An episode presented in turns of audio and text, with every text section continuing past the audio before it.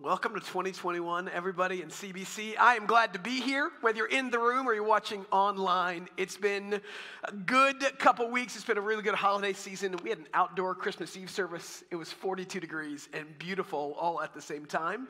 Today, we're kicking off 2021, and we're going to be in that parable, a pretty well-known parable. And what I want to do today is look at it in a way that might challenge how we've looked at this parable before. But before we get into it, we're going to do what we do at CBC. We show up here with some purposes. And one of those is to believe that God has something to say to us. We show up here knowing full well that God interacts with us and speaks to us through the Holy Spirit. And what that causes us to do is check our criticalness at the door, because we want to be contributors to the conversation of faith, not critics of it, in a far too critical culture. So this morning, we're just going to set our hearts right, and we're going to show up. We're going to ask the Holy Spirit to speak to us today, and I'm going to ask that you pray for me as I teach the word of the Lord. So let's spend some time praying together before we open the word together. Come on. God, I'm thankful to be back here. I'm thankful that just the truth that you're still good, that you're not going anywhere, and that we have hope for tomorrow because we've seen you work in the past. I pray today is a good day, that we hear from God, that we open his word, and that we're reminded of his character and his purposes for his church. If you're comfortable, let us just take a couple seconds and say a silent prayer and ask that the Holy Spirit might work in your spirit to lead you into an understanding of God today, that you might see a clearer picture of his goodness.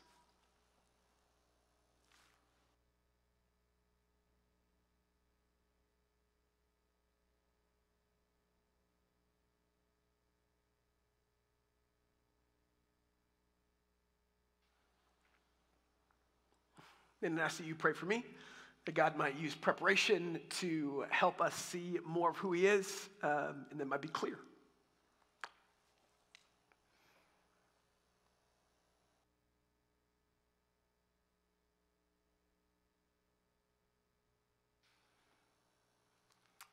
Pray all these things in the name of Jesus. And all God's people said, all right, there you go. So 2021, if anything, the last year has reminded me the purpose behind things. One of the things that got left behind for me in 2020 is just, I love gathering people together. I love hosting people. I love cooking for people. I love cooking for a lot of people. And you know what got shot down in 2020? My ability to gather 30 of my closest friends over and make food that hopefully was really, really good. But here's what that did along the way is it reminded me in the moment now why I used to do those things. My wife and I, when we would have people over, would have conversations beforehand. Because she would sit me down and say, Charlie, you're not going to get angry today. And not like a Hulk angry. I would cook food for people. And so often it didn't come out like I expected it to. And so in that moment, I'm actually very, very angry and not talking to anybody or hanging out with any of the friends I invited over. Because I overcooked the carrots, everybody. I don't know if you get that way. And literally I can go back to we used to take. Men's CBC ski trips. So they're going to come back next year, I promise. And I used to cook for them, so they'd let me go as a snowboarder, because skiers need some humility. But that's a whole nother sermon.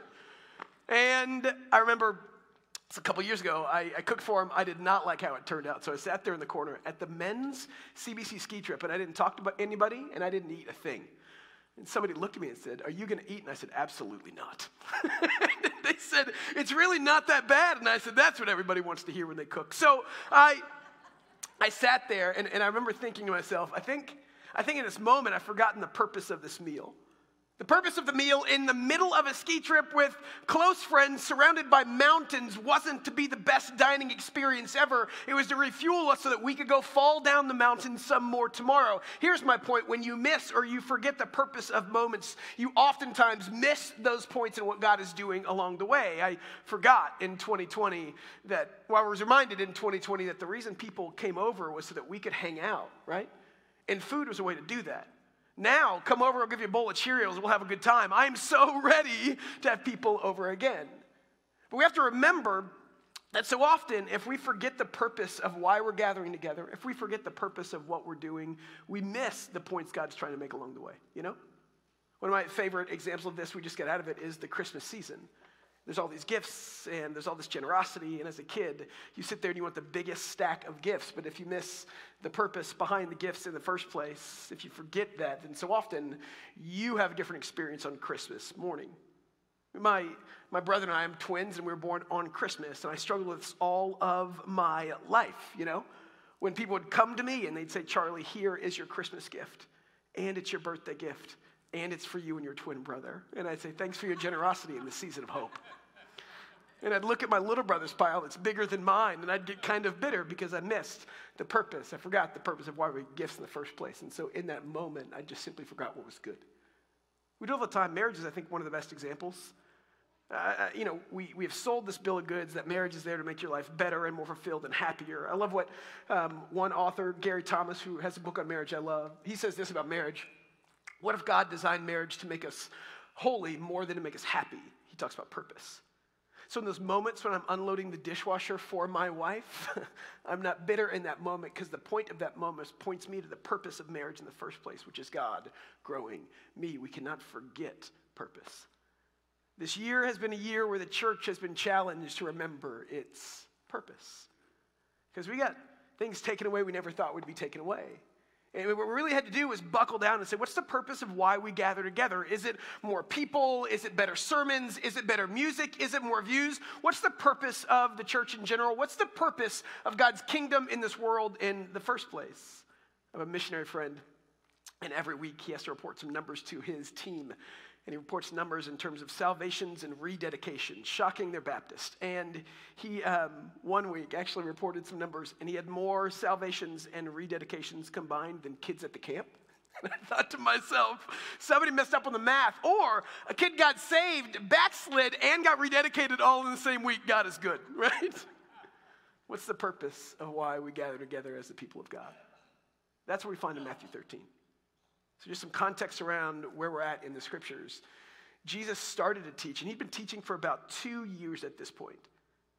And it says right at the beginning of our text in verse 1, it says, on that day, Jesus went out of the house and he sat by the lake. You got to understand that Jesus is here, and he normally taught at synagogues, and this is kind of a crucial moment, because a couple chapters before this, he built up his people, and then he sent them out, and really the middle of Matthew talks about the response of people all over the countryside to the message of Jesus, how people respond to what he's been saying.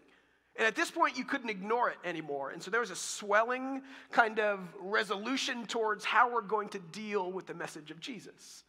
And so this whole section is about what's the values of the kingdom, and he talks about it in parables. He says, this is what my kingdom's like.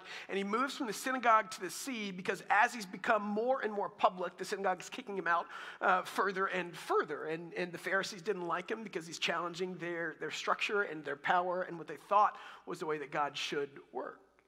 And so he goes out to the sea. And he begins this parable about what his kingdom's going to look like. He's trying to remind people of the purposes of God, why he's there in the first place. And it begins by saying, he told him a parable saying, listen, a sower went out to sow. This parable's in two different sections, by the way. It stops in verse 9, and then it picks back up in verse 18. And I'm going to read from that quite a bit when Jesus interprets his own parable. And so he starts by saying there's a sower. He says, listen, a sower went out to sow. It's a direct imperative. It doesn't mean maybe pay attention. It means listen, listen right now. He starts in verse 18 when he interprets it and said, so listen to the parable of the sower. And Jesus taught in parables for a couple reasons. One is because it was a common way they taught in that day. It kept interest, and Jesus, I'm guessing, was a pretty dynamic speaker. Because if you're God and you speak the world into existence, I bet you can tell a story pretty well, right? Two is he taught parables because if you're going to understand the parable, you have to do some work. I think this is a key context for why Jesus is teaching in parable. It's a key context to what Jesus says at the beginning when he says, listen to the parable. What he implies there is there's a difference in just hearing and listening, and that's a theme we see throughout the Old and New Testament. That God wants more than just passive people. He wants active participants. And so he says in this text, even at the end of the parable, let those who have ears, let them hear or let them listen. He breaks it down and says, look, there's a difference between just sitting there and listening. And the difference between hearing and listening so often is understanding. One is passive, one is active. It's one of the first things he says about his kingdom. One of the first things is that he wants a people that are active in trying to understand and live out the ways and rhythms of him.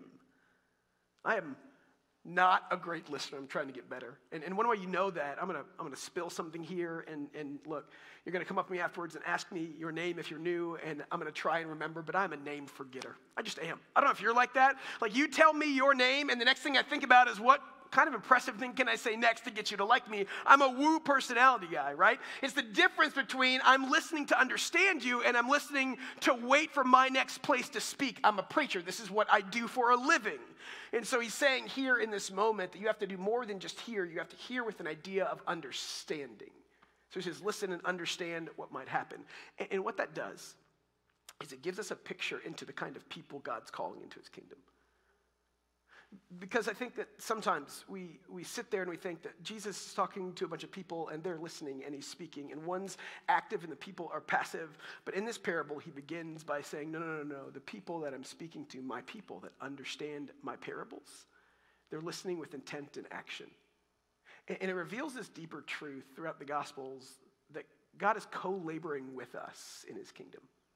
So first and foremost, we have to understand that the purpose of the kingdom of God is to work with the king to create more places that look more like Jesus in our world. It's what he did from the very beginning. That's why in Genesis 1, he says, I'm going to make man in my image, and we are going to rule together. I'm going to give it to you that you might rule in a way that shows my goodness and my love and my compassion and my beauty for the rest of creation. And so when Jesus came back, he said, this is my kingdom. I'm inviting you into it. And it's beautiful. I like to cook. Let's keep on that theme for right now. I have a 2.5-year-old. Have you ever cooked with a 2.5-year-old? It's not as fun as cooking by yourself. But let me tell you something. My wife, a couple days ago, got up and made waffles with my kid. And she made waffles, and she had 2 different kinds of compotes because we're fancy. And she did all this with the 2.5-year-old. I sat in the other room and listened to what I thought was a battle, a war, that my wife was losing, but she was really winning.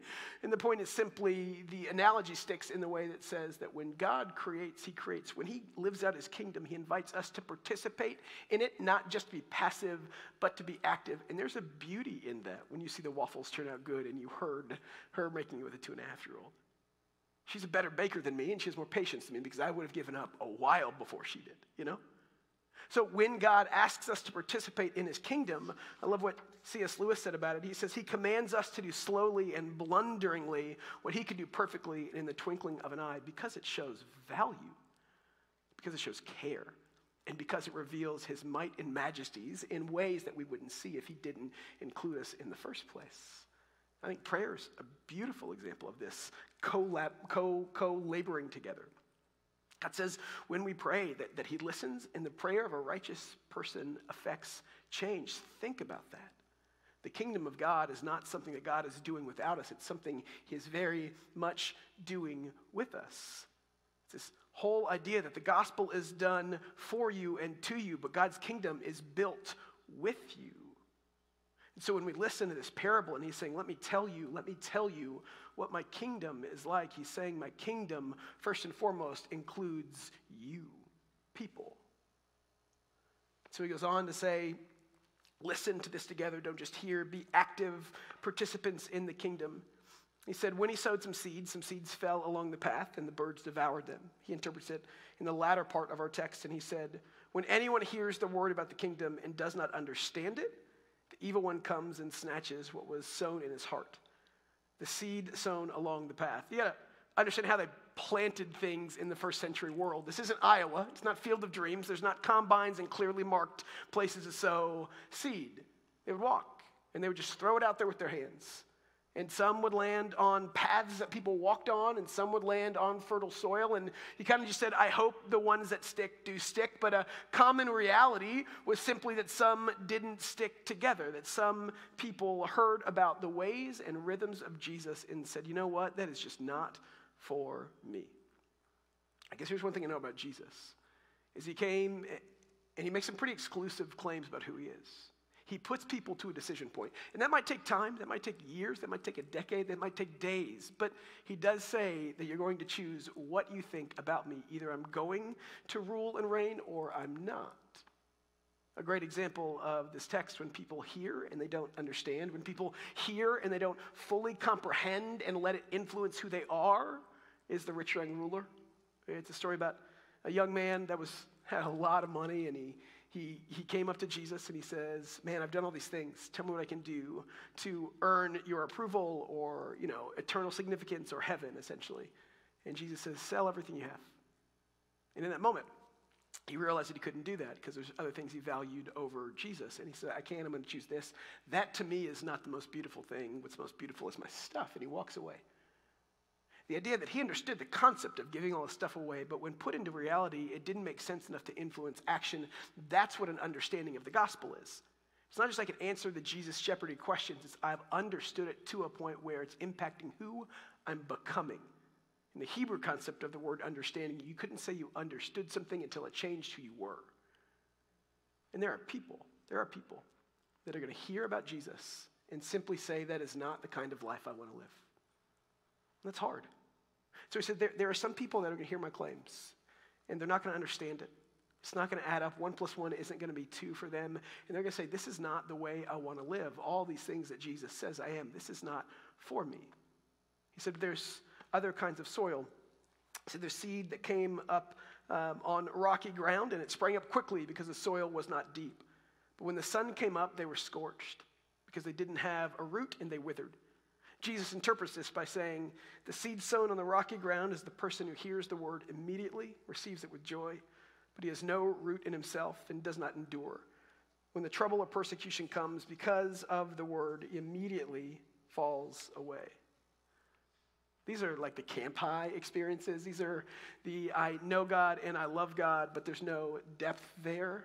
So what he's pointing to here is the value of depth in the kingdom of God. There's things we have to talk about. It's kind of what he's getting to in this parable. It's the breakdown between sanctification and justification. Justification is what God does for you through the work of Jesus to make you right in the eyes of God.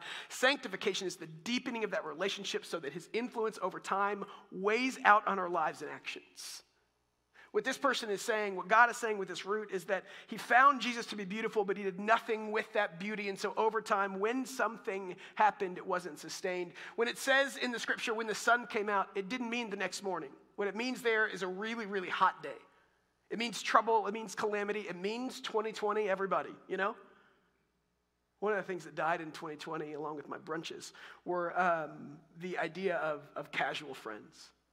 I was reading an article in the BBC, and they talked about how your casual acquaintances have died under the pandemic because you're not going to work anymore, and because you're not seeing these people, and because you're walking in your neighborhood, but you're not talking to the people that you normally talk to, or it's like my neighborhood where people stopped walking altogether.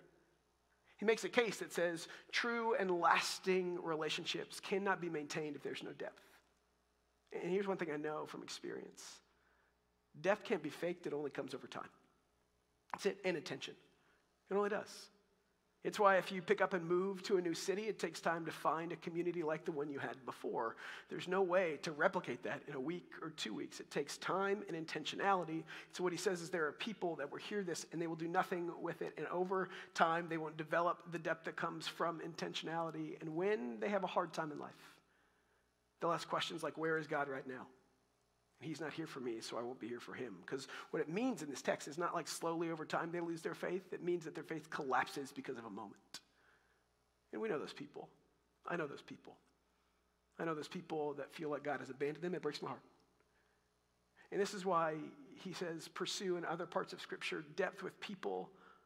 Know and grow in your understanding of Christ. Paul talks about milk and solid food. Get to the solid food, because here's the point in this second one. It doesn't say if you encounter, it says when. When you encounter struggles, it's going to happen. He says he wants the kingdom of God to be sustained in the people of God, and some people won't have it sustained because they don't have depth. And then he gets to the third candidate.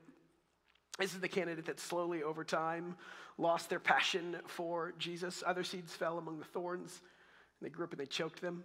Jesus says it like this: the seed sown among the thorns is the person who hears the word, but the worldly cares and seductiveness of wealth choke the word, so it produces nothing. We have a theme here that he's building towards, that the goal of the kingdom of God is producing fruit, producing something. And here's the sadness of this one example is they tried and it planted and it kind of grew, but over time, things took up more value than the things of the kingdom. He uses two phrases here to break it down. He says worldly cares and the seductiveness of wealth. Man, I think those are so incredibly applicable to you and me. When he talks about worldly cares, he literally means the anxiety of today. He means the idea that I don't know what tomorrow brings, and I'm terrified because I can't stop fill in the blank from happening. I go back to a book. It's called Wednesdays Were Pretty Normal, Boy, Cancer, and God. It's written by a guy named Michael Kelly, and his son was battling with leukemia. And I love what he says about anxiety and trust. He says, when we live with a lack of anxiety about the future, even in those tightrope kind of times, we communicate the truth that our God is indeed worthy of trust. We don't fret over the future because he holds it in his hands. We don't wring out our hands and worry because we know he's charting the course. That sort of confidence invites others into it. He says, don't get choked out by the anxiety of tomorrow because really what you're doing there is not trusting me with it. But he tags onto that the anxiety of tomorrow and worldly possessions or material goods or essentially just wealth. Which is what is valued in our world, has been valued in our world for a very, very long time. And you can make a really strong case that if the U.S. of A. had a thing that pulled them away from the value of God as our best good, it's the stuff that we can buy with the stuff that we've made ourselves. There's a quote I love from a guy named Victor Lebow. He's an economist, and he's a retail analyst, and he said this. He says, our enormously productive economy demands that we make consumption our way of life, that we convert the buying and use of goods into rituals, and that we seek our spiritual satisfactions and our ego satisfactions in consumptions. You know when he wrote that? 1955, right? I think that plays so true today. You know the average American household has 300,000 items in it? 300,000 items in it, individual items. I think you could hear that and not believe it, but start counting. We'll be back here next month, and you can tell me what number you got to. The idea that I read this week, that actually houses today are 3 times as big as they were 50 years ago, and we have 2 times as many material goods as we did. This is my favorite.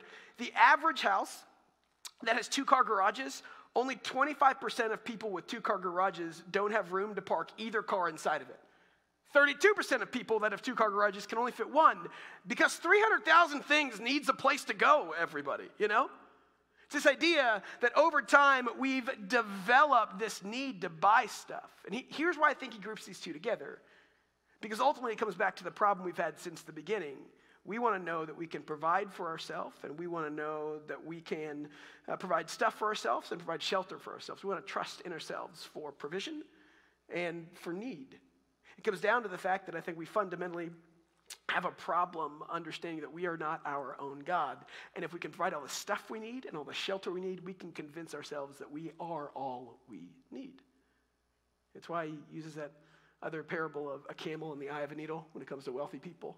He says, hey, it's harder for a camel to get through the eye of a needle than a wealthy person to find the kingdom. He doesn't mean it's impossible. He simply says, it's really difficult to admit that you need God when you have all you want provided by you. You become your own. And so he says there's going to be soil where over time you start to believe this slow, creeping, but pervasive lie that we're all we need for shelter and for goodness and for sustenance. Then he finishes with the good soil. He said there's a seed sown on good soil. It's the person who hears the word and understands it. He bears fruit, yielding 160 or 30 times what was sown. At the end of the parable, Jesus says, other seeds fell on good soil and produced grain. Some 100 times as much, some 60, and some 30. And now we get back to where we began. We get to the purpose of this parable in the first place. Because what he's doing is he's saying, here's the good of the kingdom. The good of the kingdom is that the people that are in the kingdom produce fruit. So often I've heard this parable taught, and it's always been about something else because our purpose defines if we see the point. If we miss the purpose, then the point doesn't reflect back to the intended design in the first place. So many times I've heard this taught, and it's always been about what soil are you? Are you going to go to heaven or not? Have you guys heard that one before? Are you the soil that doesn't like God in the first place, or in the end doesn't like God and gets choked out? Either way, you're probably not going to go to heaven. Stand up, get rededicated so I can count you in my numbers, right? I've heard this so many times taught before from the perspective of we are the sower. We go out and throw as much seed as we can because you don't know what's going to stick, so use every moment that you can to tell people about the goodness of God. Those both are fine, but I think it misses the purpose of the parable, and so the point of the parable then doesn't go back to the purpose in the first place. What I think he's saying here is that the kingdom of God calls us to a life of perseverance so that we can produce fruit. Don't forget that the kingdom of God calls us beyond just a profession of faith into a ritual, a lifestyle, a way that reflects Jesus. It's bigger and richer and deeper than a single moment. It's a single lifestyle that carries on starting now into all eternity. Jesus called people into a way, not a moment. And so if you interpret this passage, if you see the purpose of the kingdom as perseverance over time that yields fruit so that people might see the beauty of Jesus, then the point of this parable is not to ask, what soil are you? It's to ask this one simple question: how is your soil? Are you cultivating the ground of your heart and soul in a way that allows the fruit of Christ to grow? He asks this question and says, this is what my kingdom is. It is people that follow me over time that produce fruit so that people might see the influence of the kingdom. And so he's teaching this to people, not asking the question, are you in? Are you out? He's not asking the question, are you good? Are you bad? He's asking the question, how's the soil of your heart? Because the purpose of the kingdom is that people might see the fruit of the goodness of God. He's saying, how's your soil? And so we kick off 2021, and we're going to do spiritual disciplines for the next 3 weeks. And basically, this was an intro into spiritual discipline, and you're saying, you're at 27 minutes right now. If this is the intro, I'm not coming back next week. I get it. But I will say this. As we start a new year, as we ask questions about what's good in our life, as we refine purpose and what we deem valuable in our world, whether it's cooking or whether it's our marriage or fill in the blank here, we have to ask the question, how is the soil of our soul as we see God creating fruit all around us? And really, when we talk about it, that's what spiritual disciplines do. One pastor that I follow says this, that spiritual disciplines are conduits for grace to flow into our lives. And what they do is they allow us spaces and places to see growth. They allow us spaces and places to check in with God and say, hey, I want to cultivate my life so that it might be ready for God to work and to move. So in the last few years, we've talked about prayer, and last year we talked about Sabbath. This week we're going to talk about, this January we're going to talk about silence and solitude. And everybody's like, I've had enough, 2020. But I think it's needed in our culture. And we're going to ask that you engage with us in it, and it's kind of up to you how much you want to engage in it with us, but the point and purpose of today is to remember the point and purpose of the parable, to remind ourselves of the point and purpose of the kingdom, which is to create people that produce fruit so that people might see Jesus. That's why he came and said, I'm calling you to create disciples, not converts. We need converts.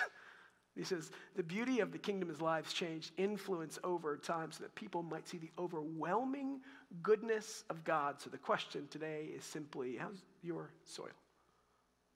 We want to be a people.